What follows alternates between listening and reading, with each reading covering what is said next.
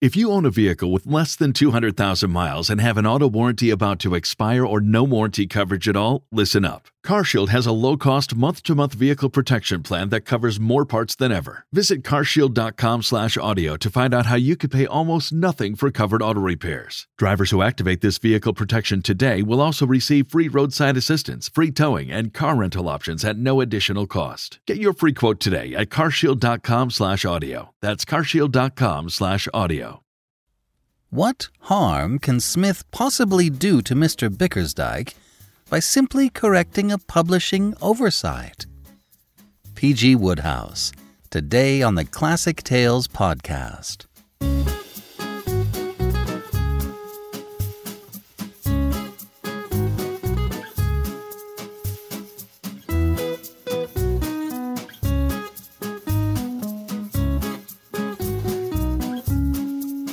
Welcome to the Classic Tales podcast. Thank you for listening.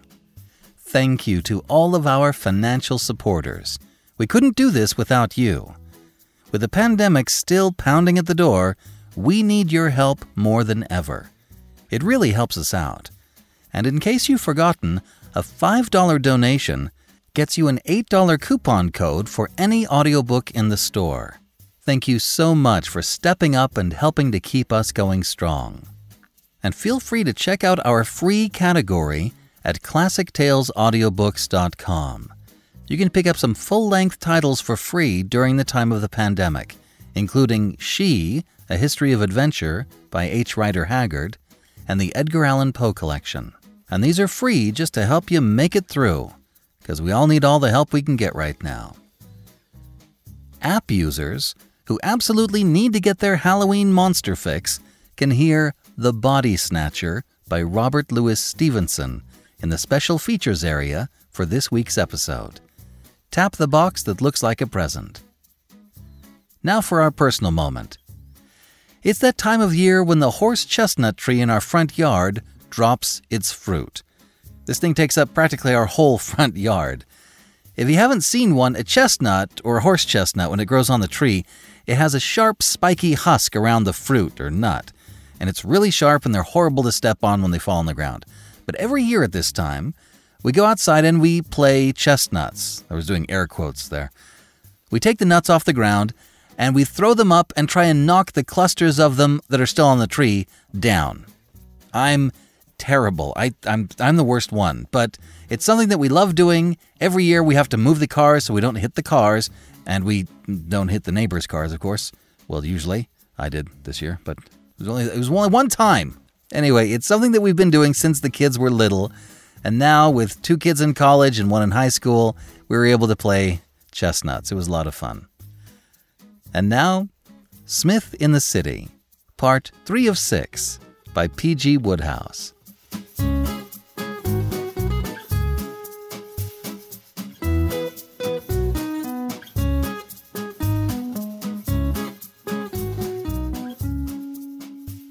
Chapter 10 Mr. Bickersdyke addresses his constituents. It was noted by the observant at the bank next morning that Mr. Bickersdyke had something on his mind. William the messenger knew it, when he found his respectful salute ignored. Little Briggs the accountant knew it, when his obsequious but cheerful good morning was acknowledged only by a mourn, which was almost an oath. Mr. Bickersdyke passed up the aisle and into his room like an east wind. He sat down at his table and pressed the bell. Harold, William's brother and co-messenger, entered with the air of one ready to duck if any missile should be thrown at him. The reports of the manager's frame of mind had been circulated in the office, and Harold felt somewhat apprehensive. It was on an occasion very similar to this that George Barstead, formerly in the employ of the new Asiatic Bank in the capacity of messenger, had been rash enough to laugh at what he had taken for a joke of Mr. Bickersdyke's, and had been instantly presented with the sack for gross impertinence. Ask Mr. Psmith, began the manager. Then he paused. No, never mind, he added. Harold remained in the doorway, puzzled. Don't stand there gaping at me, man, cried Mr. Bickersdyke. Go away. Harold retired and informed his brother William that in his, Harold's opinion, Mr. Bickersdyke was off his chump.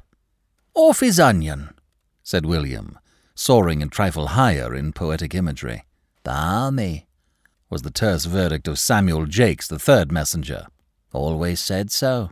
And with that, the new Asiatic Bank staff of messengers dismissed Mr. Bickersdyke and proceeded to concentrate themselves on their duties, which consisted principally of hanging about and discussing the prophecies of that modern seer, Captain Coe.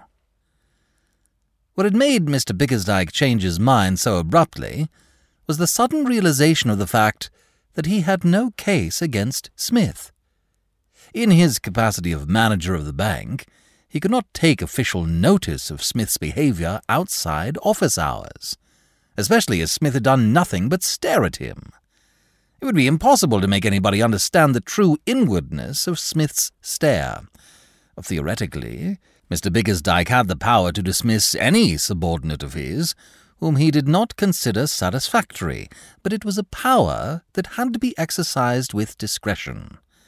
The manager was accountable for his actions to the board of directors. If he dismissed Psmith, Psmith would certainly bring an action against the bank for wrongful dismissal, and on the evidence he would infallibly win it. Mr. Bickersdyke did not welcome the prospect of having to explain to the directors that he had let the shareholders of the bank in for a fine of whatever a discriminating jury cared to decide upon, simply because he had been stared at while playing bridge. His only hope was to catch Psmith doing his work badly. He touched the bell again and sent for Mr. Rossiter. The messenger found the head of the postage department in conversation with Psmith. Manchester United had been beaten by one goal to nil on the previous afternoon, and Psmith was informing Mr. Rossiter that the referee was a robber who had evidently been financially interested in the result of the game.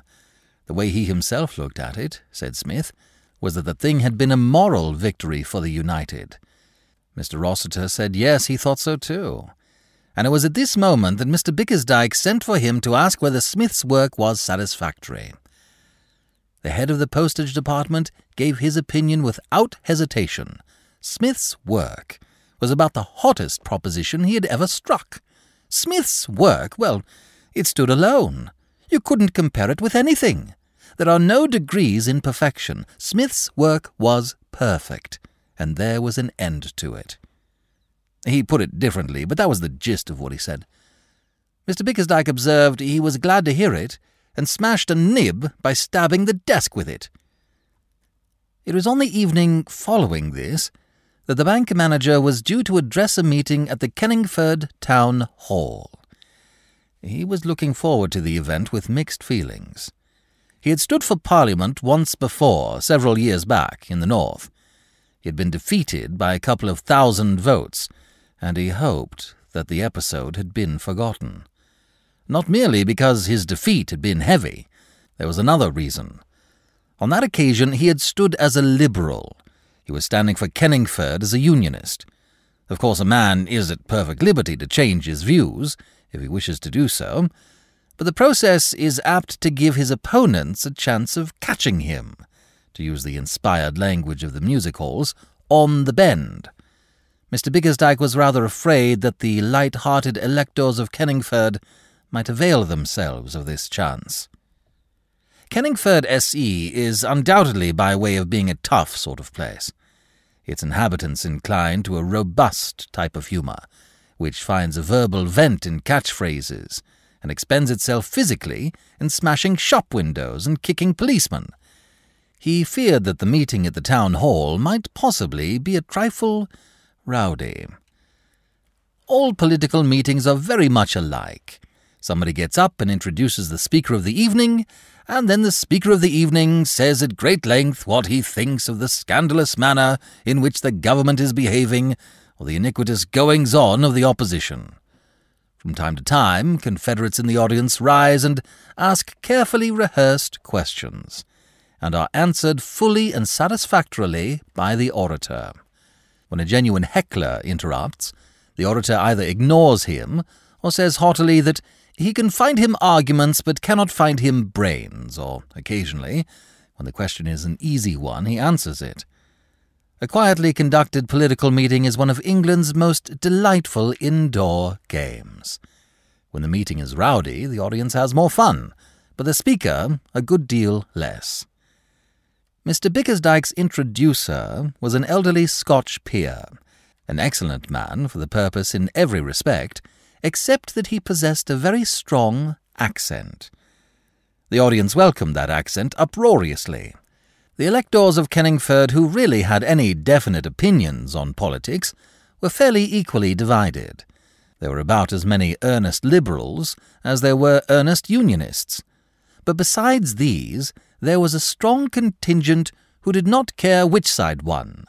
These looked on elections as heaven sent opportunities for making a great deal of noise. They attended meetings in order to extract amusement from them. And they voted, if they voted at all, quite irresponsibly.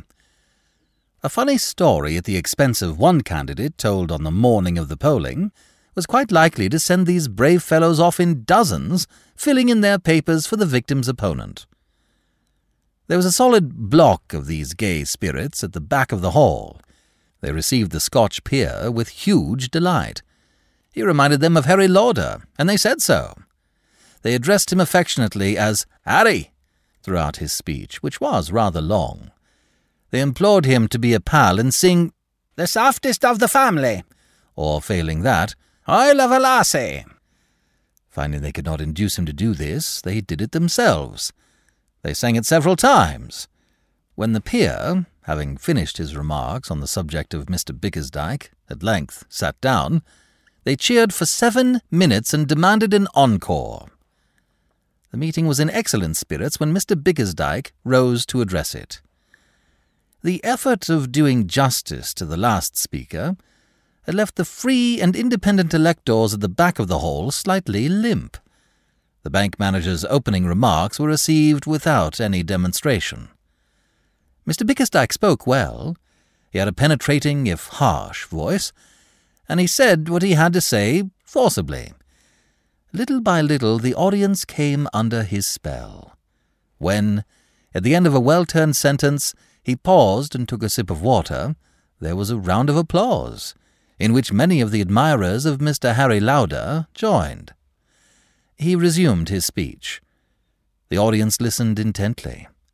Mr. Bickersdyke, having said some nasty things about free trade and the alien immigrant, turned to the needs of the Navy and of the necessity of increasing the fleet at all costs.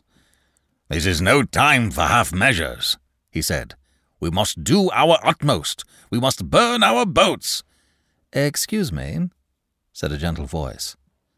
Mr. Bickersdyke broke off. In the centre of the hall, a tall figure had risen. Mr. Bickersdyke found himself looking at a gleaming eyeglass which the speaker had just polished and inserted in his eye. The ordinary heckler, Mr. Bickersdyke, would have taken in his stride. He had got his audience, and simply by continuing and ignoring the interruption, he could have won through in safety. But the sudden appearance of Psmith unnerved him. He remained silent. How, asked Psmith, do you propose to strengthen the navy by burning boats? The inanity of the question enraged even the pleasure seekers at the back. Order! Order! cried the earnest contingent. Sit down, Face! roared the pleasure seekers. Psmith sat down with a patient smile. Mr. Bickersdyke resumed his speech. But the fire had gone out of it. He had lost his audience. A moment before, he had grasped them and played on their minds, or what passed for minds down Kenningford way, as on a stringed instrument. Now he had lost his hold. He spoke on rapidly, but could not get into his stride. The trivial interruption had broken the spell. His words lacked grip. The dead silence in which the first part of his speech had been received that silence which is a greater tribute to the speaker than any applause, had given place to a restless medley of little noises. Here a cough, there a scraping of a boot along the floor, as its wearer moved uneasily in his seat. In another place, a whispered conversation. The audience was bored. Mr. Bickersdyke left the Navy and went on to more general topics. But he was not interesting. He quoted figures, saw a moment later that he had not quoted them accurately, and instead of carrying on boldly, went back and corrected himself. Go up top, said a voice at the back of the hall, and there was a general laugh. Mr. Bickersdyke galloped unsteadily on. He condemned the government. He said they had betrayed their trust, and then he told an anecdote. The government, gentlemen, he said, achieves nothing worth achieving, and every individual member of the government takes all the credit for what is done to himself. Their methods remind me, gentlemen, of an amusing experience I had while fishing one summer in the Lake District. In a volume entitled Three Men in a Boat, there is a story of how the author and a friend go into a riverside inn and see a very large trout in a glass case. They make inquiries about it, have men assure them one by one that the trout was caught by themselves. In the end, the trout turns out to be made of plaster of Paris. Mr. Bickersdyke told that story as an experience of his own while fishing one summer in the Lake District. It went well. The meeting was amused.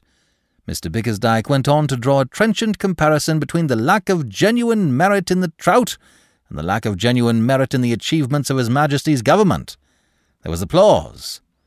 When it had ceased, Psmith rose to his feet again. Excuse me, he said. Chapter 11 Misunderstood Mike had refused to accompany Psmith to the meeting that evening, saying that he got too many chances in the ordinary way of business of hearing Mr. Bickersdyke speak, without going out of his way to make more. So Psmith had gone off to Kenningford alone, and Mike, feeling too lazy to sally out to any place of entertainment, had remained at the flat with a novel. He was deep in this when there was the sound of a key in the latch, and shortly afterwards Psmith entered the room. On Psmith's brow there was a look of pensive care, and also a slight discoloration. When he removed his overcoat, Mike saw that his collar was burst and hanging loose, and that he had no tie.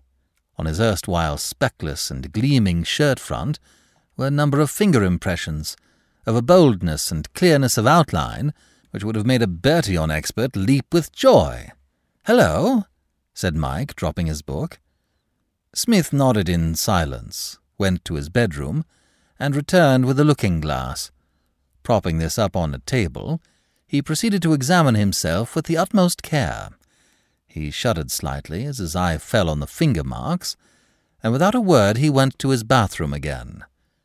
He emerged after an interval of ten minutes in sky blue pyjamas, slippers, and an old Etonian blazer. He lit a cigarette, and sitting down, stared pensively into the fire. What the dickens have you been playing at? demanded Mike. Psmith heaved a sigh. That, he replied, I could not say precisely. At one moment it seemed to be rugby football, at another a jiu-jitsu seance. Later it bore a resemblance to a pantomime rally. However, whatever it was, it was all very bright and interesting, a distinct experience. Have you been scrapping? asked Mike. What happened? Was there a row? There was, said Psmith. In a measure, what might be described as a row.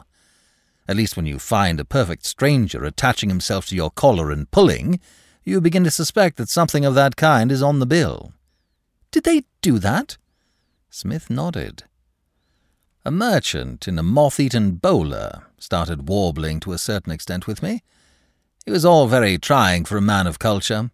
He was a man who had, I should say, discovered that alcohol was a food long before the doctors found it out. A good chap, possibly, but a little boisterous in his manner. Well, well. Psmith shook his head sadly. He got you one on the forehead, said Mike. Or somebody did. Tell us what happened. I wish the dickens I'd come with you. I'd no notion there would be a rag of any sort. What did happen? Comrade Jackson, said Psmith sorrowfully. How sad it is in this life of ours to be consistently misunderstood. You know, of course, how wrapped up I am in Comrade Bickersdyke's welfare. You know that all my efforts are directed towards making a decent man of him. That, in short, I am his truest friend. Does he show by so much as a word that he appreciates my labours? Not he. I believe that man is beginning to dislike me, Comrade Jackson. What happened, anyhow? Never mind about Bickersdyke. Hmm. Perhaps it was mistaken zeal on my part. Well, I will tell you all. Make a long arm for the shovel, Comrade Jackson, and pile on a few more coals. I thank you. Well, all went quite smoothly for a while. Comrade B in quite good form, got his second wind, and was going strong for the tape, when a regrettable incident occurred. He informed the meeting that while up in the lake country fishing, he went to an inn and saw a remarkably large stuffed trout in a glass case. He made inquiries and found that five separate and distinct people had caught. Why, dash it all, said Mike. That's a frightful chestnut. Psmith nodded. It certainly has appeared in print, he said. In fact, I should have said it was a rather well known story. I was so interested in Comrade Bickersdyke's statement that the thing had happened to himself that, purely out of goodwill towards him, I got up and told him that I thought it was my duty as a friend to let him know that a man named Jerome had pinched his story, put it in a book, and got money by it. Money, mark you, that should by rights have been Comrade Bickersdyke's. He didn't appear to care much about sifting the matter thoroughly. In fact, he seemed anxious to get on with his speech and slur the matter over, but tactlessly, perhaps, I continued rather to harp on the thing. I said that the book in which the story had appeared was published in 1889. I asked him how long ago it was that he had been on his fishing tour, because it was important to know in order to bring the charge home against Jerome. Well, after a bit, I was amazed, and pained too, to hear Comrade Bickersdyke urging certain bravos in the audience to turn me out. If ever there was a case of biting the hand that fed him. Well, well, by this time the meeting had begun to take sides to some extent. What I might call my party, the earnest investigators, were whistling between their fingers, stamping on the floor, and shouting, Chestnuts! While the opposing party, the bravos, seemed to be trying, as I say, to do jiu-jitsu tricks with me. It was a painful situation. I know the cultivated man of affairs should have passed the thing off with a short, careless laugh, but owing to the above mentioned alcohol expert having got both hands under my collar, short, careless laughs were off. I was compelled, very reluctantly, to conclude the interview by tapping the bright boy on the jaw. He took the hint and sat down on the floor. I thought no more of the matter, and was making my way thoughtfully to the exit when a second man of wrath put the above on my forehead. You can't ignore a thing like that. I collected some of his waistcoat and one of his legs, and hove him with some vim into the middle distance. By this time a good many of the earnest investigators were beginning to join in, and it was just there that the affair began to have certain points of resemblance to a pantomime rally. Everybody seemed to be shouting a good deal and hitting everybody else.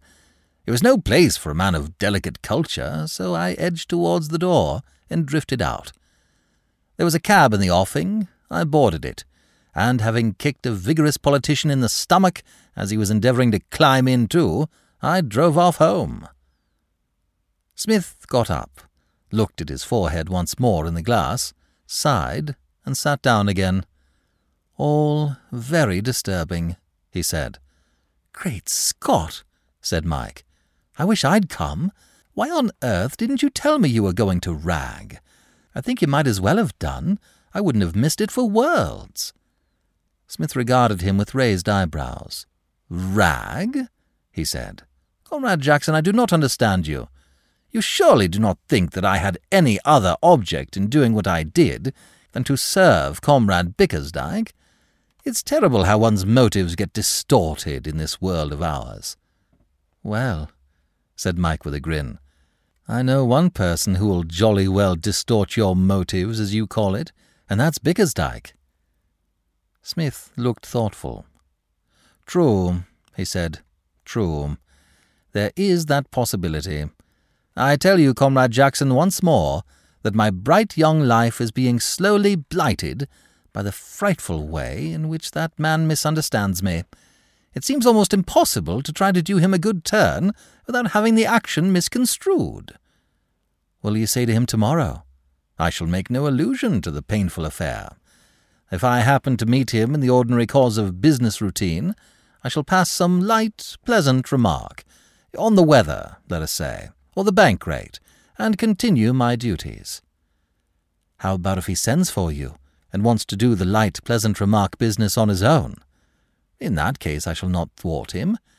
If he invites me into his private room, I shall be his guest, and shall discuss, to the best of my ability, any topic which he may care to introduce. There shall be no constraint between Comrade Bickersdyke and myself. No, I shouldn't think there would be. I wish I could come and hear you. I wish you could, said Psmith courteously.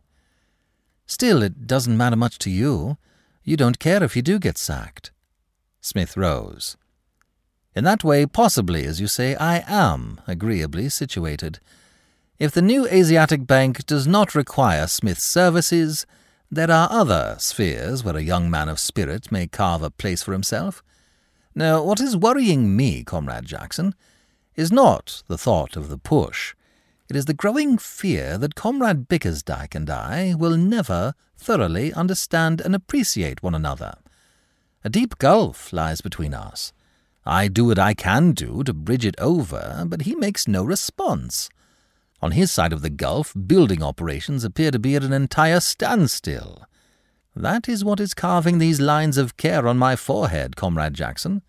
That is what is painting these purple circles beneath my eyes.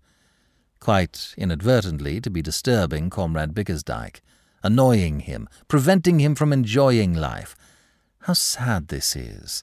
Life bulges with these tragedies. Mike picked up the evening paper. Don't let it keep you awake at night, he said. By the way, did you see that Manchester United were playing this afternoon? They won. You'd better sit down and sweat up some of the details. You'll want them tomorrow. You are very right, Comrade Jackson, said Psmith, reseating himself. So the Mancunians pushed the bulb into the meshes beyond the uprights no fewer than four times, did they? Bless the dear boys, what spirits they do enjoy, to be sure. Comrade Jackson, do not disturb me. I must concentrate myself. These are deep waters. Chapter 12 In a Nutshell Mr. Bickersdyke sat in his private room at the new Asiatic Bank with a pile of newspapers before him.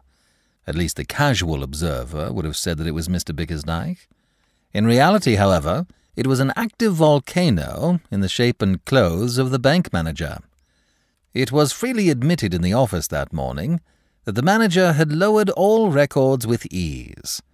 The staff had known him to be in a bad temper before, frequently but his frame of mind on all previous occasions had been, compared with his present frame of mind, that of a rather exceptionally good-natured lamb. Within ten minutes of his arrival, the entire office was on the jump. The messengers were collected in a pallid group in the basement, discussing the affair in whispers, and endeavouring to restore their nerve with about sixpence worth of the beverage known as unsweetened. The heads of departments, to a man, had bowed before the storm. Within the space of seven minutes and a quarter, Mr. Bickersdyke had contrived to find some fault with each of them. Inward Bills was out at an ABC shop snatching a hasty cup of coffee to pull himself together again. Outward Bills was sitting at his desk with a glazed stare of one who had been struck in the thorax by a thunderbolt. Mr. Rossiter had been torn from Psmith in the middle of a highly technical discussion of the Manchester United match, just as he was showing, with the aid of a ball of paper, how he had once seen Meredith centred at Sandy Turnbull in a cup match, and was now leaping about like a distracted grasshopper. Mr. Waller, head of the cash department, had been summoned to the presence, and after listening meekly to a rush of criticism, had retired to his desk with the air of a beaten spaniel. Only one man of the many in the building seemed calm and happy Psmith. Psmith had resumed the chat about Manchester United on Mr. Rossiter's return from the Lion's Den at the spot where it had broken off. But finding that the head of the postage department was in no mood for discussing football, or anything else, he had postponed his remarks and placidly resumed his work. Mr. Bickersdyke picked up a paper, opened it, and began searching the columns. He had not far to look. It was a slack season for the newspapers, and his little trouble, which might have received a paragraph in a busy week, was set forth fully in three quarters of a column. The column was headed Amusing Heckling. Mr. Bickersdyke read a few lines and crumpled the paper up with a snort. The next he examined was an organ of his own shade of political opinion. It, too, gave him nearly a column, headed Disgraceful Scene at Kenningford. There was also a leaderette on the subject. The leaderette said so exactly what Mr. Bickersdyke thought himself that for a moment he was soothed. Then the thought of his grievance returned, and he pressed the bell. Send Mr. Psmith to me, he said. William, the messenger, proceeded to inform Psmith of the summons. Psmith's face lit up. I am always glad to sweeten the monotony of toil with a chat with little Clarence, he said. I shall be with him in a moment. He cleaned his pen very carefully, placed it beside his ledger, flicked a little dust off his coat sleeve, and made his way to the manager's room. Mr. Bickersdyke received him with the ominous restraint of a tiger crouching for its spring. Psmith stood beside the table with languid grace, suggestive of some favoured confidential secretary waiting for instructions. A ponderous silence brooded over the room for some moments. Psmith broke it by remarking that the bank rate was unchanged. He mentioned this fact as if it afforded him a personal gratification. Mr. Bickersdyke spoke. Well, Mr. Psmith? he said. You wish to see me about something, sir? Inquired Psmith ingratiatingly. You know perfectly well what I wish to see you about. I want to hear your explanation of what occurred last night. May I sit, sir? He dropped gracefully into a chair, without waiting for permission, and having hitched up the knees of his trousers, beamed winningly at the manager. A deplorable affair, he said, with a shake of his head. Extremely deplorable. We must not judge these rough, uneducated men too harshly, however. In a time of excitement, the emotions of the lower classes are easily stirred, where you or I would. Mr. Bickersdyke interrupted. I do not wish for any more buffoonery, Mr. Psmith. Psmith raised a pained pair of eyebrows. Buffoonery, sir? I cannot understand what made you act as you did last night, unless you are perfectly mad, as I am beginning to think. But surely, sir, there was nothing remarkable in my behaviour. When a merchant has attached himself to your collar, can you do less than smite him on the other cheek?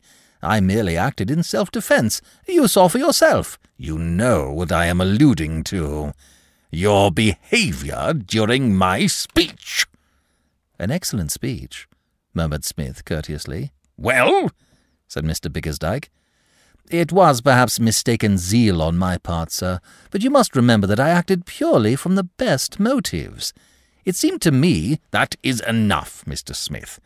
I confess that I am absolutely at a loss to understand you. It is too true, sir, sighed Psmith. You seem, continued Mr. Bickersdyke, warming to his subject and turning gradually a richer shade of purple, you seem to be determined to endeavour to annoy me. No, no, from Psmith. I can only assume that you are not in your right senses. You follow me about in my club. Our club, sir, murmured Psmith. Be good enough not to interrupt me, Mr. Psmith. You dog my footsteps in my club. Purely accidental, sir. We happened to meet, that is all. You attend meetings at which I am speaking and behave in a perfectly imbecile manner. Psmith moaned slightly. It may be humorous to you, but I can assure you it is extremely bad policy on your part. The new Asiatic Bank is no place for humour, and I think. Excuse me, sir, said Psmith. The manager started at the familiar phrase. The plum colour of his complexion deepened. I entirely agree with you, sir, said Psmith, that this bank is no place for humour.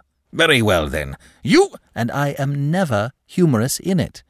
I arrive punctually in the morning, and I work steadily and earnestly till my labours are completed. I think you will find on inquiry that Mr. Rossiter is satisfied with my work. That is neither here nor. Surely, sir, said Psmith, you are wrong. Surely your jurisdiction ceases after office hours.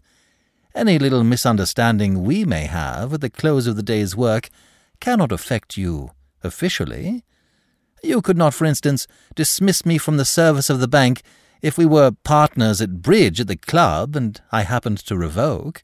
I can dismiss you, let me tell you, Mr. Psmith, for studied insolence, whether in the office or not. I bow to superior knowledge, said Psmith politely but I confess I doubt it. And, he added, there is another point. May I continue to some extent? If you have anything to say, say it. Psmith flung one leg over the other and settled his collar. It is perhaps a delicate matter, he said, but it is best to be frank. We should have no secrets. To put my point quite clearly, I must go back a little to the time when you paid us that very welcome weekend visit at our house in August. If you hope to make capital out of the fact that I have been a guest of your father, not at all, said Psmith deprecatingly. Not at all. You do not take me. My point is this. I do not wish to revive painful memories, but it cannot be denied that there was, here and there, some slight bickering between us on that occasion. The fault, said Psmith magnanimously, was possibly mine. I may have been too exacting, too capricious. Perhaps so. However, the fact remains that you conceived the happy notion of getting me into this bank under the impression that once I was in, you would be able to, if I may use the expression, give me the beans.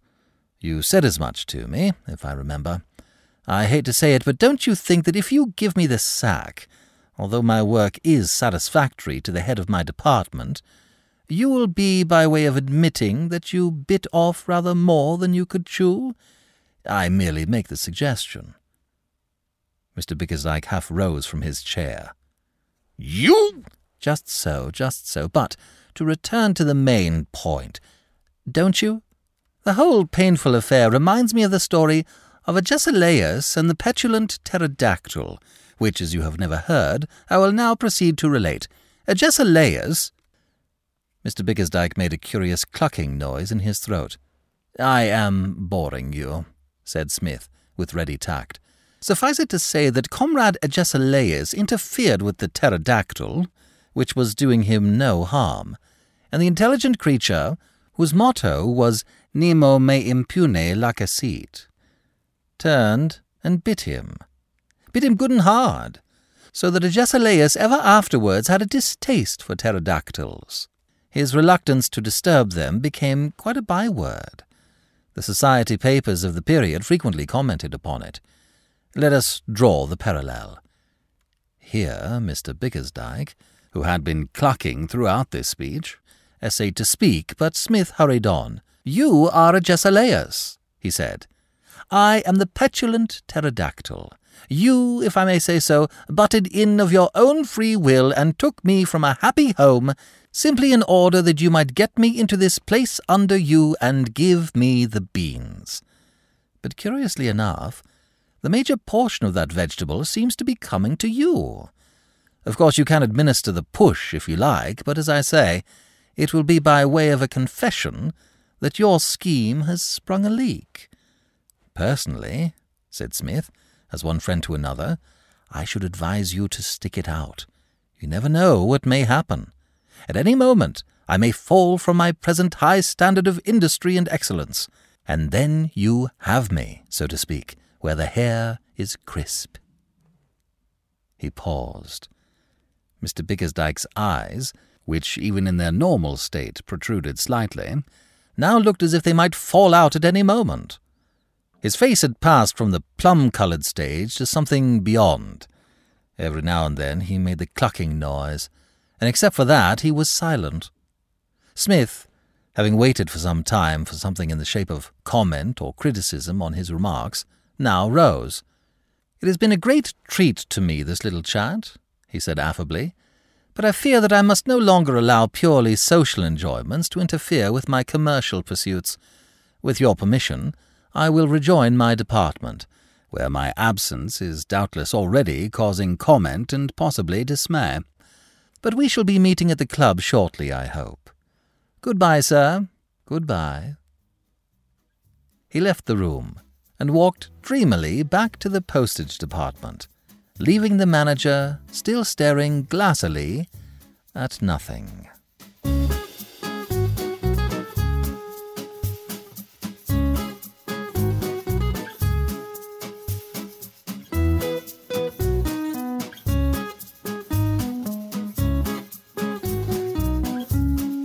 This is BJ Harrison. I hope you've enjoyed this unabridged production of Psmith in the City, Part 3 of 6 by P.G. Wodehouse. If you have enjoyed this book, please visit our website at classictalesaudiobooks.com and sign up to be a financial supporter. Donate $5 a month and get a monthly coupon code for $8 off any audiobook. And feel free to take advantage of our free categories during this crazy time of the pandemic. Thank you for joining me today and allowing classic literature to awaken your better self. Please join me every week, and we'll rediscover the greatest stories ever put to paper.